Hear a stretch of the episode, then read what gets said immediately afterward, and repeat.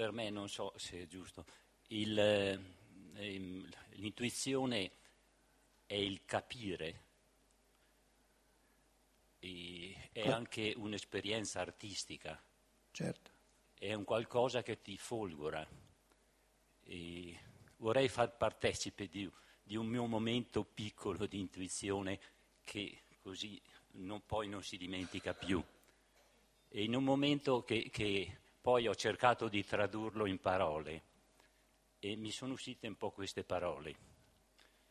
Cos'è capire?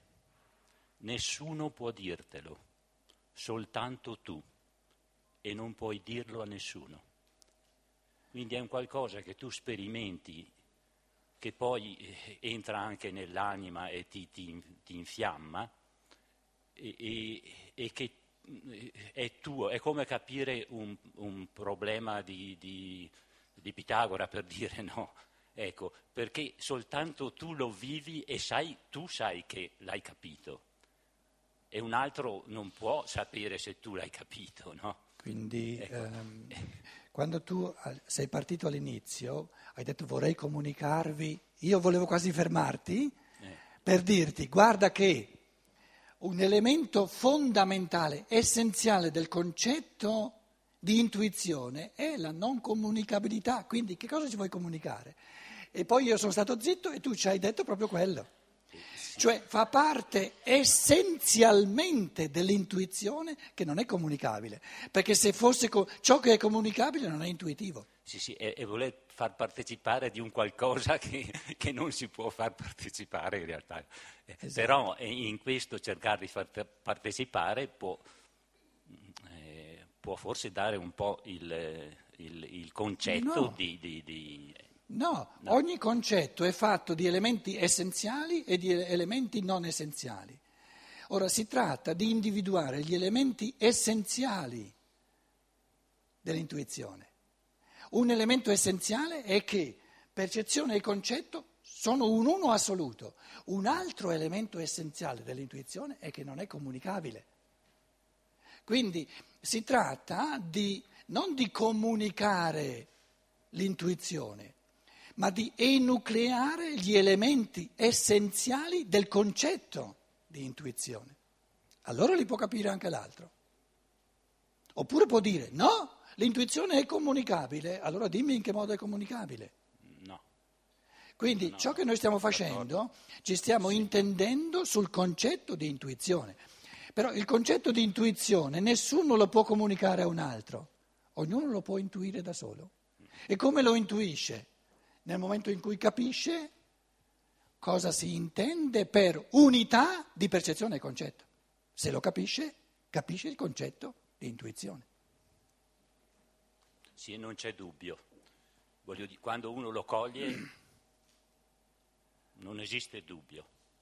Allora, Adesso aggiungi un altro elemento. Tu dici un elemento essenziale, una componente essenziale del, del, del, del concetto di, perce- di um, intuizione è che esclude il dubbio.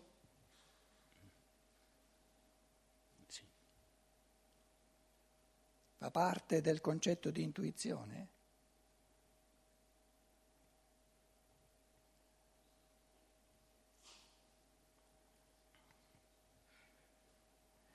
Quando uno si accorge che non c'era dubbio, è già fuori. Adesso io ti pongo, non in, in, in, in senso riflesso, questo, questo elemento del concetto, ma te lo pongo nel senso dell'esperienza immanente al concetto. È essenziale al concetto di intuizione l'assoluta certezza. Adesso te l'ho messo in, senso positivo. E quando io guardo questa assoluta certezza, la percepisco, dico esclude il dubbio, però ne sono fuori, la guardo dal di fuori. Però nella, diciamo, nell'esperienza immanente dell'intuizione c'è l'assoluta certezza e non penso sì, al dubbio, sì, non, sì, non, so neanche cos'è il dubbio. Sì, sì, sì, no, uno può ragionando dopo, allora può fare tutte le lucubrazioni e arrivare a questo, ma in realtà non, ecco, sì, quindi non l'esclusione del dubbio è il riflesso nell'anima dell'esperienza, eh. dell'intuizione. Però nell'esperienza c'è la certezza e l'anima dice, ah, allora lì non c'è dubbio. Mm-hmm. L'anima lo dice. Mm-hmm. Quindi l'esclusione del dubbio è un sentimento. Invece la certezza è un'illuminazione assoluta dello spirito. Quindi si può dire anche sì. come ulteriore caratteristica questa dell'intuizione, che non è quasi, proprio come un'eccezione, insomma, la sì, regola sì, generale, certo. non è rappresentabile. Perché, perché la rappresentazione è il concetto cioè la percezione è il concetto, no? In questo senso. Quindi quello che io intendo normalmente per rappresentazione, cioè il proiettato, ciò che mi si proietta nell'anima è escluso da, da no, questo. No, sta attento. Anche la rappresentazione viene portata all'elemento, al, al, al punto di autotrascendenza, proprio perché siamo in, una, in, un, in un, elemento di, di eccezione assoluta. E qual è l'elemento in cui la rappresentazione si autotrascende?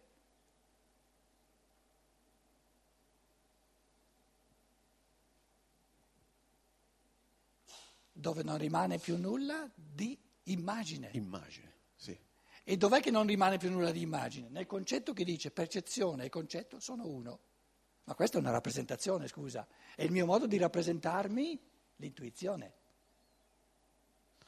Però tu dici è un tipo di rappresentazione del tutto eccezionale, ecco. ma è una rappresentazione, perché è il modo in cui mi rappresento nello spirito pensante, quindi nella coscienza, la realtà dell'intuizione. Sì, è il mio modo di dirlo. Ecco, certo, ogni rappresentazione è un modo di dire, chiaro. È il mio modo di dirlo. Quindi, come è eccezionale eh, in quanto unione tra percetto e concetto, è eccezionale anche a livello di rappresentazione. Di dicibilità. Sì. E sui questo... generis proprio. Com'è? È sui generis. Sui generis, certo, ah. certo, certo, certo. Quindi in, in, un certo modo è indicibile. È indicibile, anche, no? perciò non comunicabile. Sì. Quindi qui trascendiamo anche l'elemento normale della rappresentazione. Quindi è un dato fondamentalmente esperienziale, no? Sì, certo, però di esperienza spirituale, spirituale non animica. Sì. Possiamo aggiungere, Pietro, sono qui io, sì. eh? possiamo aggiungere un altro aspetto che possiamo, potremmo dire che eh, l'intuizione è il concetto quando è liberato da ogni soggettività.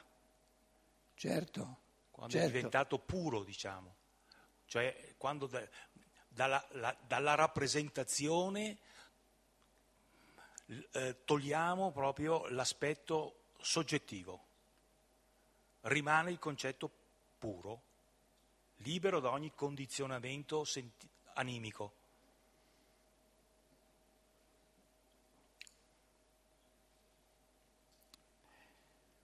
Come concetto vai benissimo le parole che hanno espresso il concetto, tu stesso con la tua eh. mano dici, forse si può dire ancora meglio. No? Ci provo, però il concetto è giusto che tu hai detto. Che cosa è soggettivo nel nostro modo di conoscere? Beh, tu dici il soggettivo deve sparire, giustamente. Soggettivo è la diversità tra percezione e concetto, la spaccatura. Questo lo crea il soggetto. Ora, nel concetto di intuizione c'è la sparizione di questo elemento soggettivo per cui percezione e concetto sono due cose diverse, sono una cosa sola. Quindi il soggettivo per eccellenza, che è la spaccatura, quindi la diversità tra percezione che viene da di fuori, concetto che viene da di dentro, sparisce. Quindi il soggettivo è sparito. Però questo sparire, questo trascendere il soggettivo, lo si può dire in un modo un po' più filosofico se vuoi, no? eh, puramente spirituale, che sono le parole che hai usato tu. Il concetto di unità assoluta di percezione e concetto è la trascendenza di tutto ciò che è soggettivo. Perché il soggetto umano spacca, crea una differenza tra percezione e concetto. Ma la differenza tra percezione e concetto è soggettiva, non è oggettiva. Oggettivamente sono uno e nell'intuizione ritornano uno. Ritornano ad essere uno. Quindi fa parte, anche un altro elemento di questo concetto di intuizione, fa parte essenzialmente del concetto di intuizione che nell'intuizione tutto ciò che è soggettivo sparisce, viene trasceso. Quindi, quindi una intuizione è per natura assolutamente oggettiva e il fatto che è assolutamente oggettiva dà questa certezza assoluta. Perché il dubbio sorge in fatto eh, eh, non essere sicuro se è soggettivo o se è oggettivo. Quando io sono assolutamente sicuro che è oggettivo non c'è dubbio. Quindi l'intuizione è il trascendere tutto ciò che è soggettivo. È, l'intuizione è l'oggettivo puro.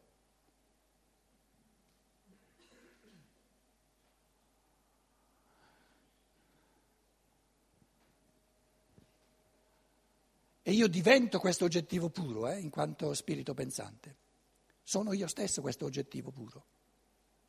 E in questo diventare l'oggettivo puro c'è questa esperienza di certezza assoluta, che poi nell'anima esclude ogni dubbio, eh, riempie di gioia, eccetera. No? I riflessi nell'anima sono, o dà questa esperienza di essere creatori, di essere artisti, di, di, di, dire, di essere all'origine del mondo che sorge.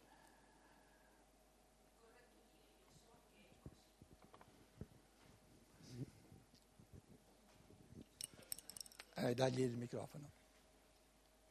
Ripeti tale quali le parole. È corretto dire, per l'intuizione intendo, io so che è così. Nel momento in cui proprio la, c'è, la capisci. Quindi la, l'assoluta certezza di cui parlavi prima.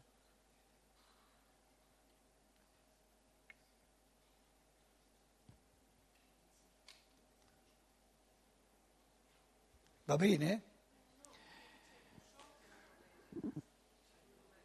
Anche tu stessa non sei proprio sicura. Ci sono due cose che si potrebbero togliere da ciò che tu hai detto, allora diventa più, più pulita la cosa. Beh, ecco. Quindi io, io so che è così, è ancora un cercare di convincersi. Quindi io so, oppure di, di dirlo all'altro, non c'entra nulla. È così. Così è.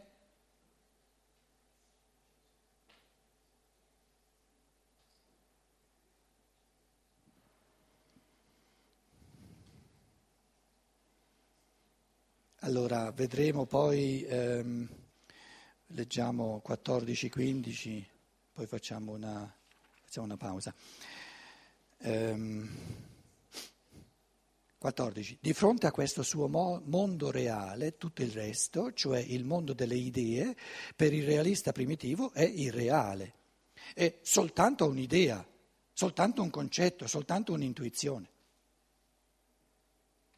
Perché non ha ancora compreso che un concetto può divenire intuizione, eh, percezione. L'essere umano ordinario non ha ancora fatto l'esperienza che un concetto può diventare percezione. E perciò il concetto non, non gli è reale, una pura idea, soltanto un'idea. Perché è giusto ciò che dice, finché il concetto, finché un concetto non diventa percezione non è una realtà.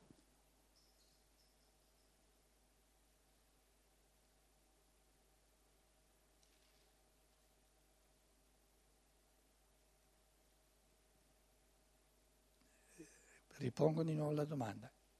in che modo diventa un concetto percezione per intuizione. Non lo si può spiegare a un altro. Torniamo a dover spiegare cos'è l'intuizione. Però come spiego cos'è l'intuizione a una persona che non ha mai fatto l'esperienza? E se ha fatto l'esperienza dell'intuizione lo sa e sa anche che non si può comunicare. Si può dire naturalmente, abbiamo cercato di dire cos'è, cos'è, l'intuizione, ma uno o lo capisce, ma non è che lo capisce perché lo capisce in base ad aver, nella misura in cui ha, già fatto questa esperienza. Se non ha mai fatto questa esperienza, sono parole, parole, parole, parole, ma non ci capisce nulla.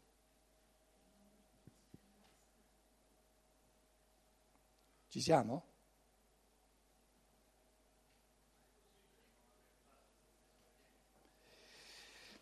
Lui chiede, è possibile non aver fatto l'esperienza?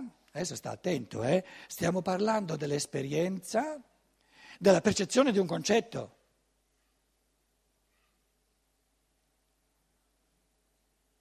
Roba da niente?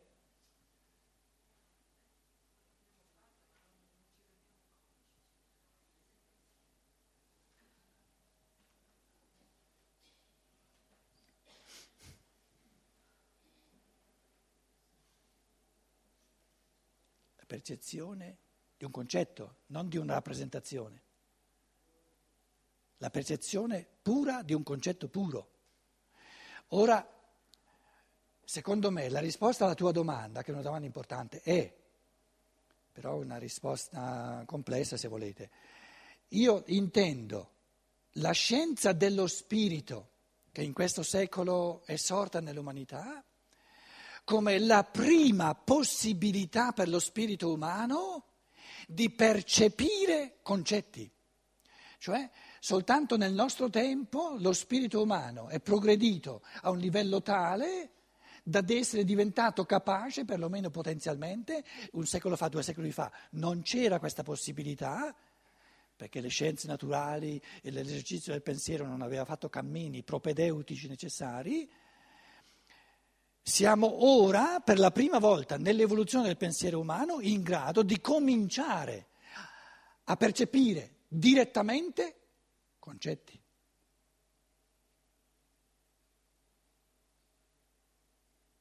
E qual è il primo concetto in assoluto che è percepibile?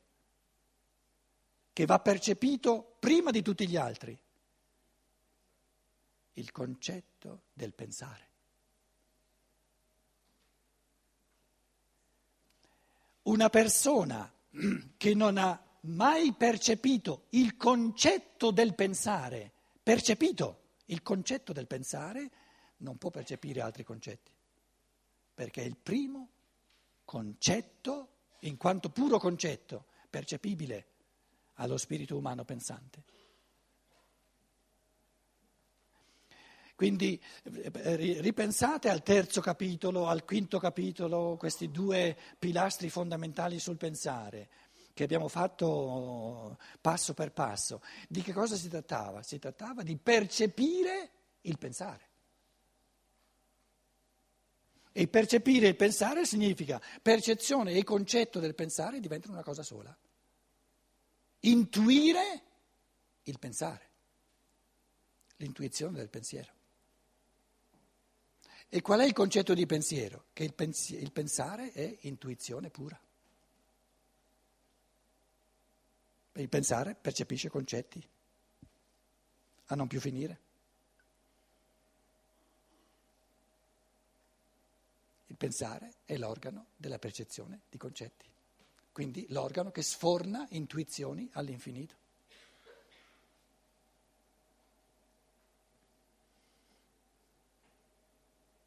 Però la prima intuizione, dove percezione e concetto diventano una cosa sola, è il pensare. La percezione del pensare e il concetto del pensare sono la stessissima cosa. Percepisco il concetto e concepisco la percezione, concepisco ciò che percepisco.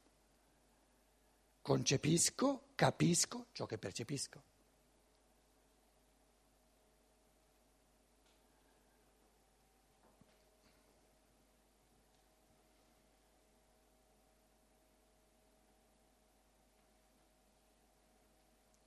Vede che a questi livelli bisogna darsi una calmata.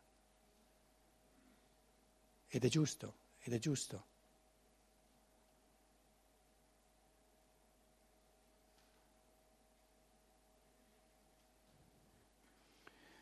15. Allora 14 di nuovo, di fronte a questo suo mondo reale, tutto il resto, cioè il mondo delle idee, per il realista primitivo, è irreale, puramente ideale, solo concetti, sono solo idee. Quel che noi pensando aggiungiamo agli oggetti è semplice pensiero sopra le cose, non ci aggiunge nulla le cose sono già fatte, eh, costituite senza il nostro pensiero. Il pensiero non aggiunge niente di reale alla percezione. 15. E non soltanto riguardo all'essere delle cose, l'uomo ingenuo ritiene che la percezione dei sensi sia l'unica prova della realtà, ma anche riguardo al divenire. Quindi l'essere eh, e il divenire. L'essere riguarda lo spazio, il divenire riguarda il tempo.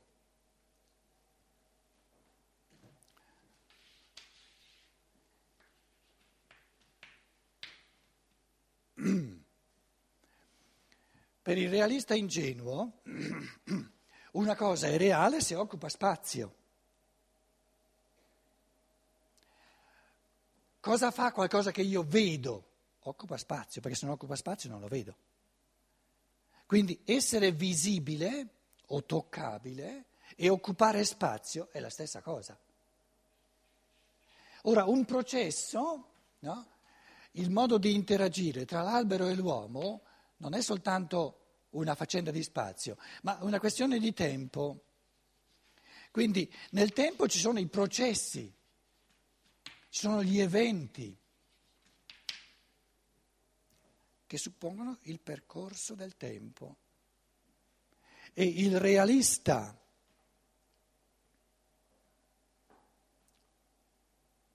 ingenuo sa che c'è qualcosa di reale soltanto se c'è un movimento percepibile.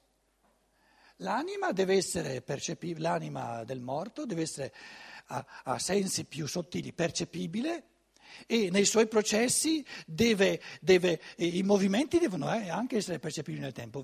Se c'è una persona che ha bisogno di questo morto, vedo l'anima che va a visitarla nella sua stanza e si muove nel tempo, quindi movimento spazio, occupazione di spazio, tempo, movimento nel tempo. Quindi si aggiunge la categoria di movime, processo, evento, movimento. Quindi spostamento. L'occupazione di spazio è una cosa statica, lo spostamento nello spazio è una, una, questione di movimento nello spazio, presuppone il tempo, quindi spazio più tempo. Per il realista ingenuo una cosa è reale nella misura in cui si è percepibile spazialmente e temporalmente, come occupazione di spazio e come movimento nello spazio.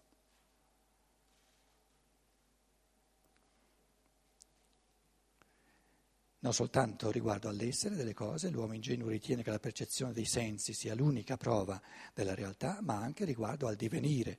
Secondo il suo modo di vedere, una cosa può agire sopra un'altra cosa soltanto se una forza esistente per la percezione dei sensi esce dall'una di esse ed afferra l'altra. Come avviene la percezione dell'albero? Se dall'albero non c'è nulla che si muove, si stacca dall'albero e va a finire nell'uomo, non c'è la percezione.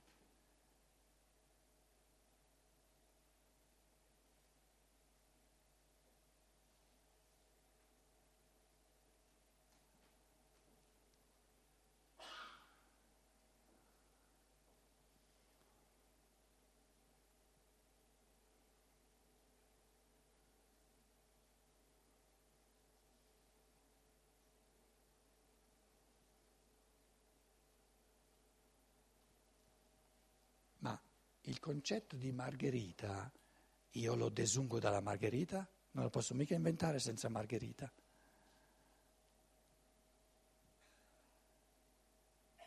Quindi mi viene dalla margherita.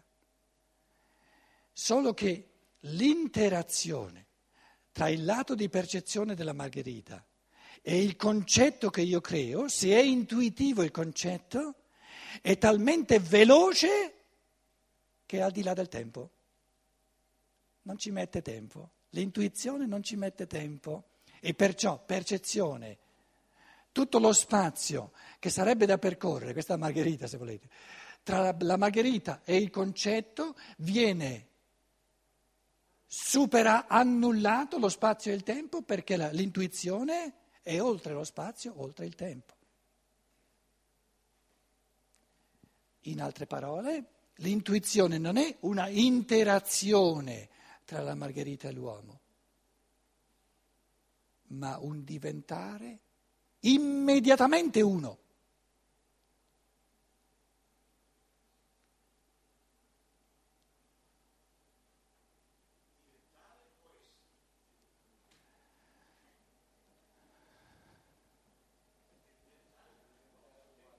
Lo Spirito Divino è, noi diventiamo. Noi partiamo dallo spazio e dal tempo e trascendiamo lo spazio e il tempo. Questo si intende col diventare uno. Perché se tu fossi già uno saresti solo intuizioni, ma allora saresti uno spirito divino. In altre parole, us- usiamo un'immagine, la folgorazione presuppone la tenebra. E la tenebra è l'estraneità reciproca tra percezione e concetto. E la folgorazione diventano uno. Ma diventano uno però, non sono uno già in partenza per l'uomo.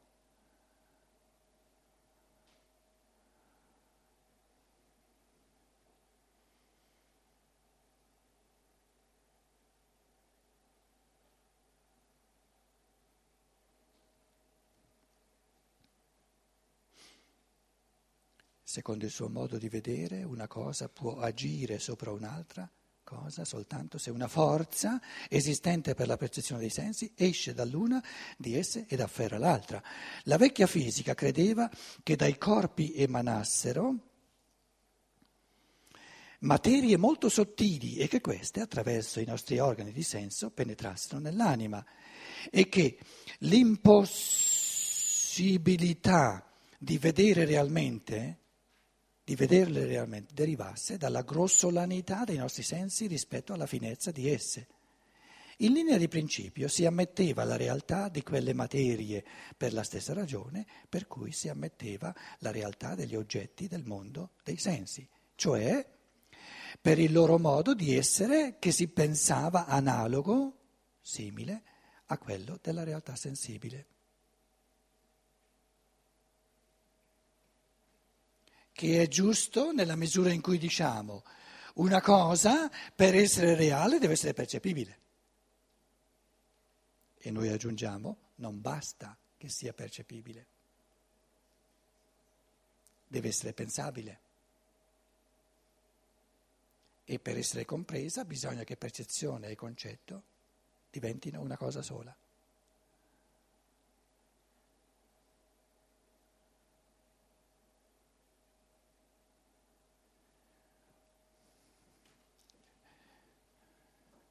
Quanto lunga deve essere la pausa, Luciana? Un quarto, facciamo 20 minuti, dai. 20 minuti di pausa.